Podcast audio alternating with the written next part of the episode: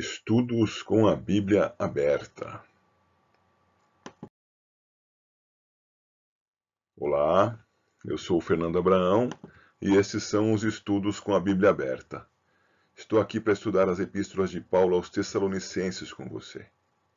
Hoje, sobre a graça de Deus, respondendo às solicitações, vou divulgar um programa de trabalho para esse estudo.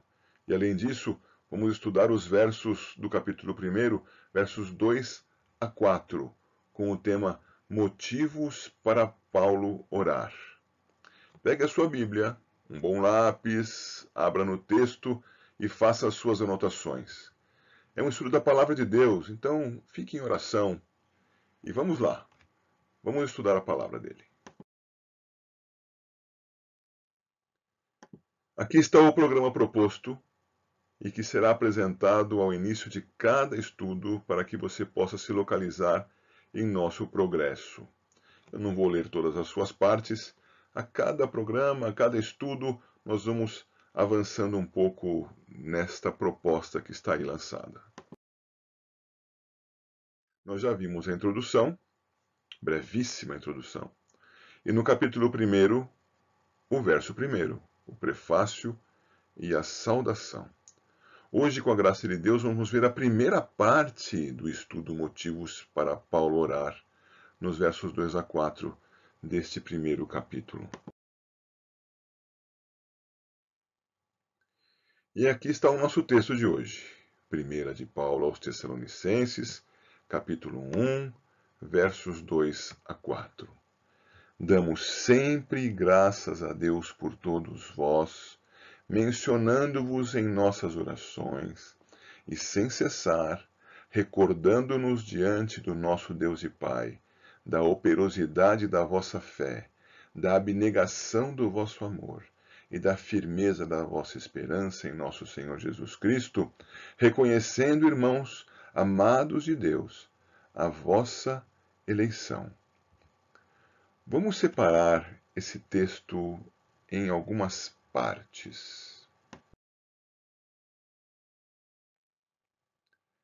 Primeiro, destacamos que Paulo sabia a quem orava. Graças a Deus, nosso Deus e Pai. Vamos colocar isso aqui numa listinha, para a gente poder também se orientar depois quanto aos passos do nosso estudo. No mesmo texto, nós verificamos as atitudes de Paulo ao orar. Veja, damos graças a Deus, mencionando-vos, recordando-nos, reconhecendo. Devemos destacar a atitude declarada de Paulo.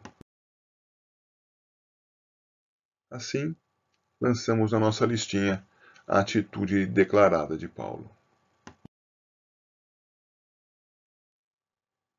Vamos prosseguir observando algumas expressões que aparecem no texto e que precisam ser esclarecidas para que o peso sobre os nossos ombros não seja maior do que o que nós podemos carregar. Eis aí as palavrinhas. Damos sempre graças a Deus por todos vós. E ele segue dizendo, sem cessar. O que será que ele quer dizer com isso? Vamos lançar aqui o sentido das expressões sempre, todos e sem cessar nesse texto. Continuando, percebemos que ele se recordava, recordando-nos diante de nosso Deus e Pai, da operosidade da vossa fé, da abnegação do vosso amor, da firmeza da vossa esperança em nosso Senhor Jesus Cristo. Isso era um motivo de gratidão de Paulo. Então vamos isso aqui. Gratidão pelos sinais da redenção em Cristo. Por fim, nesse trecho, Paulo diz que, quando mencionava esses sinais de redenção, ele reconhecia que os Tessalonicenses eram seus irmãos diante de Deus. Veja lá, reconhecendo irmãos, amados de Deus, a vossa eleição. É muito importante que nós vejamos também este ponto final. Assim, nós temos estes cinco tópicos a estudar e vamos nos ater aos dois primeiros na, nesse programa, nesse estudo de hoje. Então, nossa primeira parte, nós nos fixaremos nos tópicos 1 e 2. Na segunda parte, abordaremos os demais tópicos, de 3 a 5. Vejamos o nosso primeiro tópico. A quem Paulo orava? Interessante ver como os cristãos se confundem a esse respeito. O Deus único e eterno é misteriosamente a Trindade. Cada pessoa da Trindade é totalmente Deus e não uma parte de Deus. Entretanto, no relacionamento do Criador com a criatura, Deus o Filho é o mediador. Embora a nossa oração a Deus possa, excepcionalmente, ser dirigida a Jesus Cristo, a natureza humana do Filho Eterno, como aprendemos em João capítulo 14, verso 14, e só ali, a regra é aposta pelo próprio Senhor Jesus quando ensinou os seus discípulos a orarem. Você se lembra de Mateus capítulo 6, verso 9? Lá ele disse assim: Vós orareis assim. Pai Nosso. Paulo havia aprendido a lição do Senhor Jesus e orava ao Pai. A nossa oração, em regra, deve ser dirigida ao Pai e deve ser feita em nome do Filho. Em nome do Filho, como ensina a palavra de Deus, por exemplo, em João capítulo 15, verso 16, e no mesmo Evangelho, capítulo 16, verso 23. Vamos ver agora quanto à atitude declarada de Paulo. Como era a atitude de Paulo ao orar? Paulo assumia uma postura ativa em oração. Ele se manifestava grato a Deus.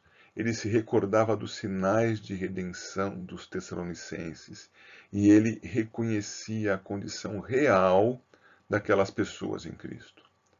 Ele não se omitia, não deixava para outros o que ele deveria fazer. Ele não postergava a sua oração.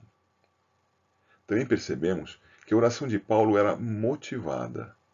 Ele não orava para preencher o tempo, nem para cumprir com uma obrigação. Paulo, pelo que se recordava e pelo que reconhecia, era grato a Deus e dizia isso a ele, isto é, ao Senhor e aos irmãos na fé.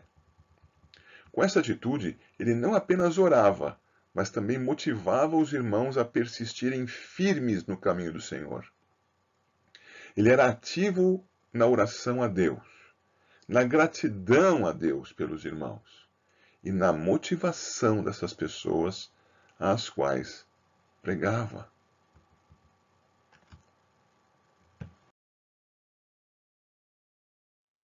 Bem, vamos trabalhar a segunda parte desse estudo em nosso próximo encontro.